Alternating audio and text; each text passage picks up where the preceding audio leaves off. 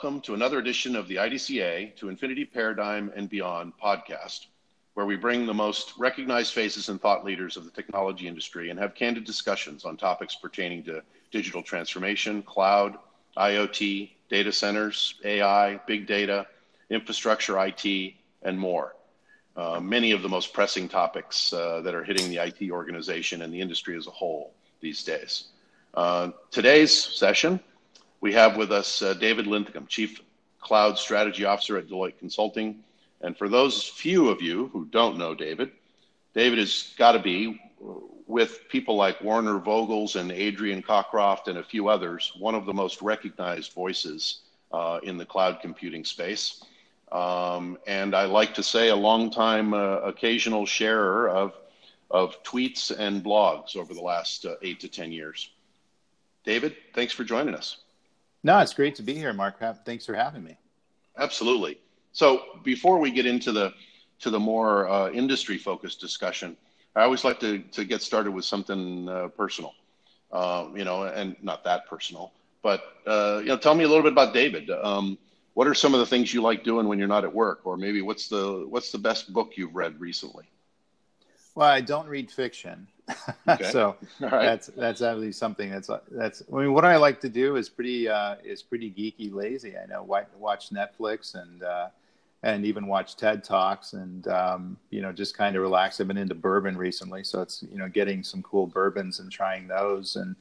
Uh, other than that, you know, going to the gym, working out, uh, motorcycles I ride around, and uh, I've, I've, managed not to crash those anytime soon. And so, oh, nice. um, you know, just the the normal geeky lifestyle around my 80 hour work week.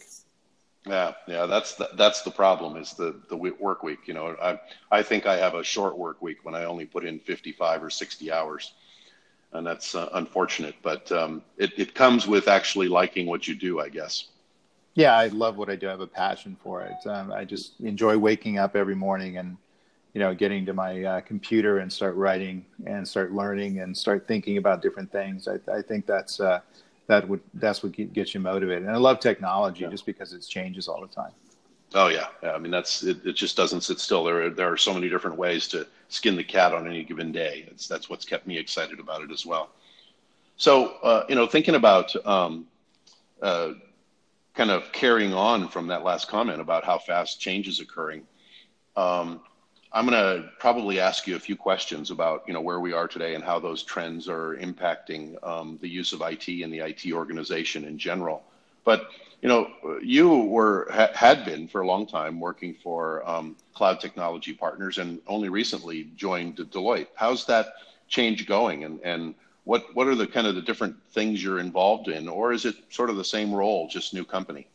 Well, it's it's a very much the same role in terms of doing the thought leadership stuff. We call it eminence here at uh, at Deloitte, but it's it's just basically uh, having the tools and the and support to to to go faster. So, cloud technology partners are obviously a small company, and therefore, you know, everybody did everything: writing proposals, getting things done, uh, as far as uh, making sure deliverables, managing HR, and all those sorts of things where it's you know kind of an automagic process at Deloitte, so I can kind of abstract myself away from some of the ops related stuff and then focus on the thought leadership and talking to clients and uh, speaking at conferences and doing all the things that I like to do. But you know, when you work for a small boutique company, you're you know more connected to everybody else in the company. Deloitte's obviously huge, uh, so you're a little you, you can't know everybody in the firm. Right. Um, and but as far as like what I do day to day, uh, it's pretty consistent with what I did at uh, Cloud Technology Partners, specifically the last couple of years we were around before we were bought by uh, HPE. Yep. Nice. Well, that's good. Uh, I mean, it's um, uh, it it only makes sense, uh, you know, to see this kind of role develop in a company like Deloitte or Accenture and others. And so, I think it's personally, I think it's great because I can say that during the first few years uh, working with many of the consulting organizations or even talking to people that worked at the, uh, some of the bigger consulting firms that uh, for the most part they felt that this was um, an area of, um, of need right before before I think management maybe realized that it was an opportunity so it's nice to see Deloitte um, making this kind of move so congratulations Oh, thank you. I think there's lots of people in the organization who have, you know, very similar skills. I'm not alone in that. There's lots of uh, folks who are what I would consider thought leadership, you know, thought leadership types, you know, that kind of figure out where the ball's being kicked and things like that. And you have to within a consulting company because you're in essence advising clients on where they should place investments in IT resources and human resources and capital resources to figure out where things are going in the future and be able to kind of look into the future as to what specific factors are going to be um, you know closing in on them coming forward and be able to advise them on making things happen. I love doing that. I love doing the trusted advisory kinds of things. It's funny but uh, that's always been the part of um, my role that i've appreciated the most. And putting yourself in a position you know from a from a um, from a trust and from an information sharing standpoint over the years to where um, people uh, begin to automatically assume that that's your role, whether you're telling them that you're a trusted advisor, because you really can't. That's like telling people to respect you. Um, it's nice when you have that um, connection with a customer where they do treat you as the trusted advisor, and, and it's uh, something certainly I've enjoyed as part of um, every job I've had for the last 10 years, probably. Uh, so that's great. Yeah, and if something um, has to be, you have to earn it. Um, yep. And you only earn it through, um, you know, long relationships that are very successful and mutually beneficial. Yeah, absolutely, absolutely.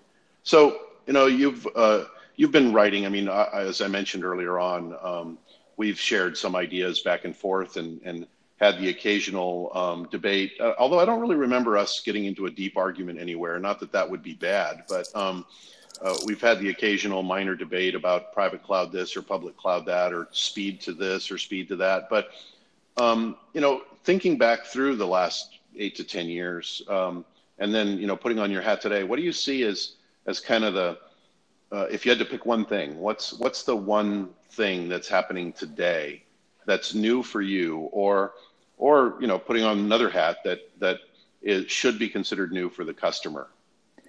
Yeah, I think it's a uh, it's kind of a, a, ugly problem looming. You know, it's almost like uh, integration was back in the '90s when I wrote the uh, book on enterprise application integration, where we're seeing um, uh, this cloud complexity starting to creep up. And so, in other words, we're migrating as quickly as we can to the cloud, typically doing lift and shift. We're um, you know leaving lots of things still on premise, and so we're adding additions to the systems that were that are under management. We're running ops in two different dimensions. We're um, you know leveraging managed service providers as part of that as well. So long and short of it, we're getting into this kind of crisis of complexity because we're hitting a tipping point with the number of cloud services, applications under management, databases under management, all these sorts of things, whether they exist in cloud or on premise or on a managed service provider or a colo uh, have to be managed by IT, and and we're getting to a point where that's almost unmanageable. So we're thinking a lot about the automation, the tools, the ability to kind of abstract ourselves away from that complexity and do it better, specifically as we're starting to hit a tipping point, you know, going forward. And I think. Uh, most of the enterprises are moving to the cloud are going to see that tipping point show up in 2019 2020 and you got to be proactively prepared to figure out how to manage that effectively and I, I think that's been my focus for the last uh, you know year year and a half or so is just really trying to figure out what are the best tools technologies approaches best practices in making that a uh, better experience. And so we end up moving to cloud and it actually becomes you know, value to us. It's not necessarily hindering growth because of the fact we're getting into more complex environments. And if you remember you know growing up in the you know 80s and 90s you know yep. also we made things more complex then. We added you know pcs and of course the addition of the internet in the late 90s things like that. Well the cloud is coming as something that's incredibly valuable that people allows people to take their environments to the next level but can also be incredibly disrupt, disruptive uh, and are, are destructive if you don't necessarily figure out ways to manage the complexity of those environments. And i think that's my focus now yeah, well, I, I and I, I can't imagine um, a more important one. Uh, and I um, I've spoken about uh, um, a similar topic a couple of times, even just recently. Um, spoke at an event uh, in um, Singapore where I talked at length about that relative to uh, cloud ownership and, and data center strategy and thinking about data centers as manufacturing. And it's like it, it seems to me, uh, may, maybe that's too soft of a word I would say it's it's almost self-evident to me um, that the complexity of of ownership that uh, we have to assume as we move forward, whether you consider it a transition or not. As you already accurately pointed out, that transition is is always happening, right? Whether you're transitioning from mainframe to minis or minis to towers or towers to blades and VMs and, and so on and so forth, um, or transitioning from you know owning one data center and your own infrastructure to owning your data center and cloud or your data center colo and cloud, et cetera, et cetera. There will always be a transition period. And so, you know, when you when you think about that, um, do you have a couple of thoughts for the, the listeners from an organizational standpoint um, that would help them manage to that more effectively? Because uh, I don't know, maybe you haven't seen the same thing I've seen, but I I, I feel like almost at every almost major transition period as a company begins to go through it that it's almost like it's a surprise. Like like we've never acquired a company now we're acquiring a company again even though we just acquired a company three years ago. Um, are you seeing that? And if so you know what advice do you have? Yeah boy that's a great question and it's something i see as a systemic problem out there uh, in the global 2000 companies. And so there has to be a culture of change and embracing change uh, within IT in general and also within the company as a whole. And I think the reality is that lots of change is going to occur in the marketplace at a at an increasing pace, and we're seeing that now with all the disruptive stuff that's going on. So, you know, driverless cars and you know Airbnbs and Netflix, you know, Amazons of the world, things like that that are disrupting the marketplace. Your ability to embrace change inside the company and leverage enabling technology is kind of, of a force multiplier to allow you to change uh, will ultimately be be the success of the business. And so, if you look at this holistically, I think a lot of those organization problems are going to take care of itself because I think in 10 years, a lot of the brands that are not necessarily keeping up with the change in the marketplace, keeping up with the disruptors, are going to end up going away. They're not going to go bankrupt, but I think they're going to get bought and acquired by other companies. We're going to see lots of major brands that have been around for hundreds of years, you know, all sudden, you know, suddenly disappear. The companies that are able to change the culture where they're able to embrace change and adopt innovation and think creatively and innovatively about things are the ones that are going to remain. And so, how do you change your culture around creativity and innovation? And I actually spoke to a, you know, a company last month about that because they were really, you know, not necessarily about technology, which is a different deal for me. They were trying to figure out how are you going to be creative and innovative going forward, and how are you going to change the culture.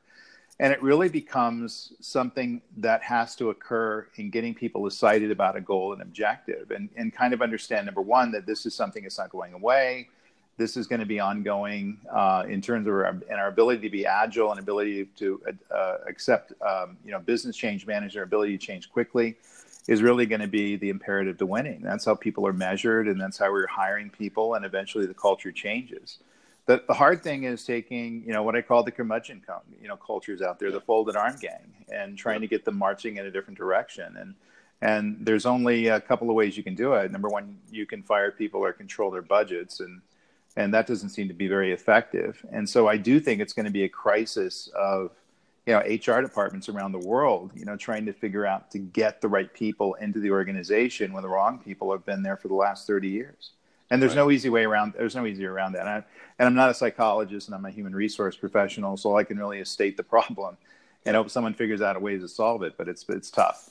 Yeah no I, and i obviously i mean from from the point of the question to begin with um, i completely agree with everything you just said and see it as a huge problem. And um, it i guess the one of the reasons why i even talk about it beyond the fact that um, everyone should be aware of it is that uh, it's just never too soon to begin having those discussions, right? And to try to figure out um, who can we save uh, and and who can we not save, and what's our best process for getting from here to where we need to be in the next uh, you know year or 18 months. But um, I I see the same thing as far as the timeline. I mean, I've even come out come so far as to say in recent uh, presentations uh, during talks that I've done that companies that don't have a plan either well underway or already executed for becoming platform companies in the next five years are likely not to be independent companies or or working companies within the next seven. And um, so, whether that timeline matches what you're thinking or not, um, I think we're probably on the same page relative to that uh, existential risk that the average company faces today. Yeah, no, no. I think we're pretty close in alignment on the timing on that, and I think it's uh, it really doesn't matter. I mean, the core message is if you, you're not going to accept change, adopt change, become creative and innovative in the marketplace, be, become a disruptive entity unto yourself, even if you're a global 2000 company um, you're not long for the world. And just the, the way in which the market's changing around you is what caused it. It's not necessarily any kind of internal failings within the organization. We just can't keep doing the same things year after year after year and expect the same results. It's just not going to occur. Yeah, yeah, no, absolutely. Uh, I mean, I we could uh, do a whole nother podcast on just uh, what should a CEO look for in a CIO and what should a CIO say no to and so on and so forth. And and uh, you know maybe we'll figure out to, to do that again at some point in the future. Um, you know, so thinking about that, thinking about the complexity, and, and to some degree, um, you know, these are they're not really chicken and the egg so much as that they're they're of the same problem or opportunity, and that's that you know we're we're getting a lot of change and we're forcing a lot of change, but um, some of that change is being driven on us, and in other cases, we're driving for the change because of the opportunity. And so, when you think about um, some of the trends that are, are, are the most noisy in the technology space today, trends like AI and ML and edge computing and automation and drones and and um, robotics and IoT, et cetera. You know, first, I guess I, I want to break this down kind of in two question areas. And, and the first question area is kind of um, in, in, from a big picture perspective, I want to see, I'm going to tell you how I see those playing into IT. Not that my opinion is important to the audience, but then I want to get you to tell me why I'm wrong or tell me what you would uh, uh add to what I said. And then I want to talk a little bit about it from, from just a, a, you know, going back to our earlier part of our discussion, how does that affect um, you know, strategy from an IT standpoint, but maybe this time we can talk about it more from a technology adoption strategy or you know trial and error strategy and how people need to think about that. So, you know, my my first impression on all of these trends occurring, uh, and it's not it's not accurate per se to every one of the trends, but when I think about things like edge computing and and some of the things that are both enabling edge and some of the things that edge is being enabled to, in order to um, to gain benefit from like uh, AI and ML at the edge, or augmented reality at the edge, or IoT at the edge, et cetera, um, I see kind of the biggest unifying trend around all of those things as being customer experience and um, and customer connection uh, for from a loyalty and, and from a you know business improvement standpoint. Do you do you think that's on target? Would you pick that apart and and how? No, I think you nailed it. If you look at the patterns of why we use these these uh, enabling technologies, AI, edge computing, automation, drones, you know, IoT, and, and whatever kind of cool technology is going to come down the line, and we're going to you know identify two or three of these things each and every year. It's what we do, you know. But but it's about the ability to um, make human beings' life easier. You know, which is good for business. You know, the drones in terms of delivering stuff in a matter of minutes, you know, uh, versus a matter of days the ability to um, you know push some of the computing out to the edge, the AI capabilities, you know, so we can you know in essence uh, have things make decisions for us that are intelligence that are actually assisting us versus us having to actively think and how we're going to manage these devices correctly. You know, some of the stuff that's showing up on automobiles, for instance, is just is just absolutely amazing versus what we saw just a few years ago and also the ability to bring this to a business, the ability to automate factory floors in ways in which the maintenance is is is going to be an afterthought because it's done automatically with with these various uh, you know artificial intelligence systems that are bound to edge computing and the IoT based systems going forward, able to push a lot of computing power out toward the machines, you know, versus having to do it in the cloud and the ability to leverage data in such a ways that uh, we're able to anticipate things um, just because the information we have which is meaningless unto itself is innocuous information is combined and analyzed in certain patterns in certain ways and bound to machine learning. They're able to come up with all sorts of conclusions that we didn't think of before. So the ability to kind of help humans you know on the business side and the consumer side is what all these things kind of relate to and i think that's absolutely spot on the way you put it as really kind of spotting the value and how this stuff works. And I always ask myself with technology as it comes up, how does it help a human?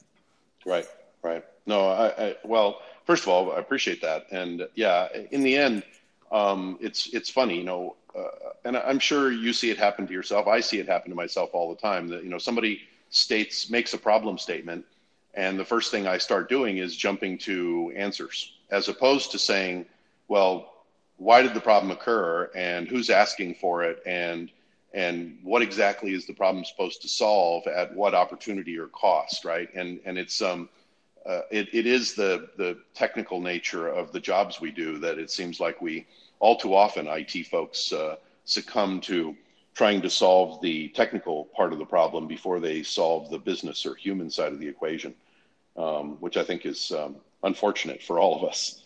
Yeah, I think, but there's something to be said about playing around with technology that may not have a purpose yet. I think that's yep, how a lot yep. of things are discovered, and we eventually find a purpose. And if we don't, the technology goes away.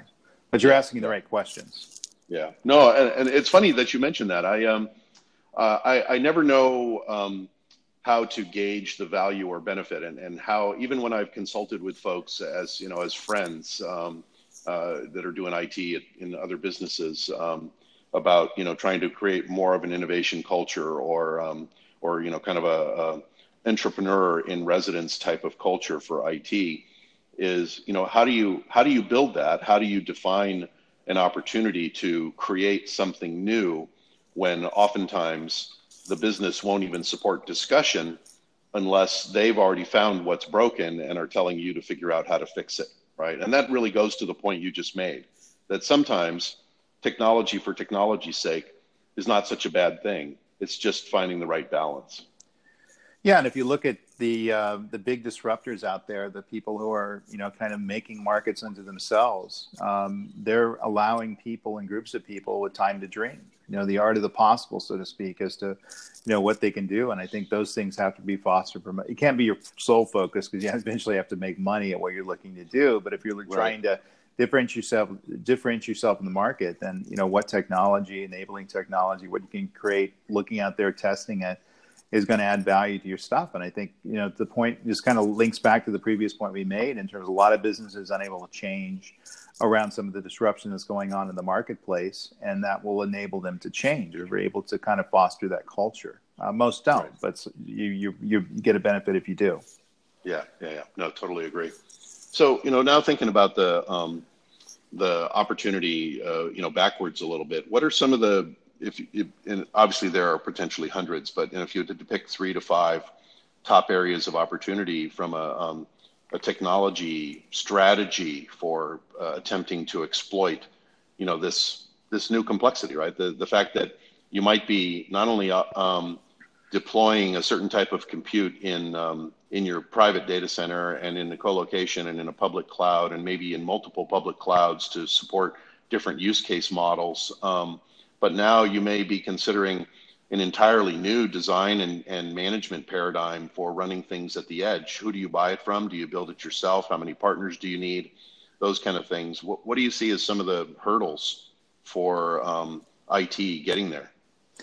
I think I think number one, having the courage to adopt the technology and leverage it. I think that's you know it sounds like you know people are already doing and if you read the tech press and i always call it you know this factor of managing by magazine where people you know kind of have this view of the market that's going on in the technology publications and i write for most of those and so i know yep. you're always writing about what's cool and unique and you know what's next generation but the ability to kind of get people marching in quite what i call a courageous direction where they're taking chances you know is, is really going to be the kind of the hardest thing to do and i think once you're able to move in that direction it's the ability to kind of come up with uh, the ways and the way in which we look at this kind of a new enabling technology, disruptors, so to speak, AI, machine learning, everything we're talking about, that's able to layer into your particular systems and understanding what value they're going to be able to have, and, and really kind of funding some of the prototypes and proof of concepts and making that stuff work. I mean, nothing really is effective as success. People have a tendency in organizations to get behind things that are successful, and I think it's really about that. You know, working some small tactical battles to take some of your existing core systems to the next level, giving them different enabling technologies that are able to, you know, allow them to do their job better. You know, the ability, for example, and you know, track buying buying behaviors of customers if you're a retailer, so to speak. The ability to, um, in essence, return um, better uh, financial uh, better financial results based on AI and machine learning technology to manage portfolios. And these dis- are discussions that should be going on now. They sound ta- yeah. tactical in nature, but it, it's going to be 100 win one battles that are going to win the war here. Right, right. No, I, I would totally agree. I mean, and I'm, I'm using a very, very simplified um, analogy comparison here, but um, it's like the old uh, um, question of how do you eat an elephant, right? One bite at a time. And um, trying to, uh, uh it's funny because I was uh, uh, at this event speaking um, just recently uh, in Australia, um, or sorry, not Australia, Mexico City. And a, a, person in the audience asked me the question of, well, you know, how do I approach, you know, getting the technologies I need for the edge? And I said, well, the first thing you do is is identify uh, a small area of opportunity or problem that you need to fix, and then you go out and take a look at the technologies or solutions or partners that can help you solve for that, and then go start building the rest. If you look at the whole problem and attempt to solve for all of it from day one, you're likely to still be asking this question two or three years from now. You know, so uh, is that does that make sense to you at all, or do you see this um, how people should approach the edge market is, or you know, even transformation is any different from that. No, it makes perfect sense. I mean, I've never been successful in in approaching a problem holistically, you know, trying to boil the ocean. It's about solving micro problems that lead to solving the macro problems, and your ability to kind of break them, break things down into functional tasks, and then build them up again into a solution. You know, really is the mark of someone who's going to be creative and innovative and successful in the space. I mean, the ability to kind of go out there and talk about concepts and and all these sorts of things and you know take these swings for the fences without having a good understanding who you're going to partner with who's your enabling technology you're going to leverage what enabling technology you can leverage and what business problem you're looking to solve you're, you're going to hit failure and, and by the way if you look at patterns of failure versus pattern success pattern success are people who are able to break things down into um, to subtasks and then build them up into larger solutions you know, versus people are trying to do too much with too little talent and, and not the right technology. And I think if you yeah. if you do that, you're going to fail every time. Yeah, I, I learned that the hard way as um, a program participant uh, for an HP, a set of HP divisions in the early 90s that was um, attempting to do a full replacement of their homegrown Cognos based ERP system. And um, they spent, uh, well, they, we spent almost two years just mapping processes that were occurring as they were done today, uh, you know, back then, to try and build them into the replacement solution. And um, uh, four years later, we ended up rolling out an application that was barely any better than the application that already existed, with the exception that now we were paying a lot more money for it. And um, you know, it's a perfect example of, uh, of, of trying to bite off too much and, and as you say, boil the ocean. And uh, I learned a hard lesson from that and not only how I design projects, but um, you know, how much time I give a piece of a project before uh, I call that a win and then move on to the next piece. So great advice. So, you know, uh, um, you had a chance a, a, a, little while ago to take a quick look at um, something that's near and dear to my heart. And and in fact is, is the sponsorship for doing this podcast from a from the sense that they uh, have all the technical resource for getting the podcast up and running and posted and all that stuff. And i'm just a, a volunteer talking head. But um, uh, this uh, idca infinity paradigm uh, you know and you think if, if you think through uh, even just part of the discussion we've been having and the and the notion of complexity and and how um, IT should be measuring both itself and how maybe the business should be measuring the value being driven from IT. Um, do you see this, uh, the benefits of the something like the infinity paradigm being even more important today than ever? Oh yeah, I was was reading through it. I mean, I just think it's kind of spot on in thinking the fact that we need to think about our enterprises more conceptually now and then break those down into into domains and break those domains down into the subdomains and break those subdomains down into technologies just to understand you know what the heck is going on. I mean the, the problem that we have with the way in which IT has built things in the last 30 years, and, i am old enough to have watched that process go forward, is they're, they're not necessarily thinking about uh, simplicity or the ability to change the infrastructure. They're just thinking about solving tactical problems as quickly as they can with whatever enabling technology was cool at the time. And, you know, and so that's why you have, you know, Java based systems, C based systems, you know, it's almost like layers of a tree. Uh, you know, or cross sections of a tree. And so the ability to kind of take a relook at it and kind of put it into categories and have some sort of a logical order around how these things are functioning within the enterprise allows you to have an understanding and you're not going to be able to actually fix things until you have that understanding and right. so and if you you know read my EAI book and my b2b books and all this stuff like that i always get down into kind of common enterprise models and common enterprise architectures and common patterns in terms of how we're to look at holistically what's going on and once you have that understanding of what's going on common semantics of how to categorize these various systems then breaking it apart, you know, down to its subcomponents, you know, should be a fairly easy thing to do. And I, I just think there's not enough thinking here because we're thinking tactically, and maybe it's the whole, you know, movement to agile, which I wholly embrace, and certainly DevOps I wholly embrace, but the ability to kind of do things in short sprints and yep. not necessarily think out of those domains uh, seems to be a cultural thing that's probably a step backwards. You know, where 30 years ago we used to think about enterprise architecture, we had the discipline, we didn't do it very well, and those folks weren't really empowered to make any changes in the organization. There should be some discipline in terms of how we conceptually look at what's going on within IT, and I think this uh, this concept does a great job of doing that.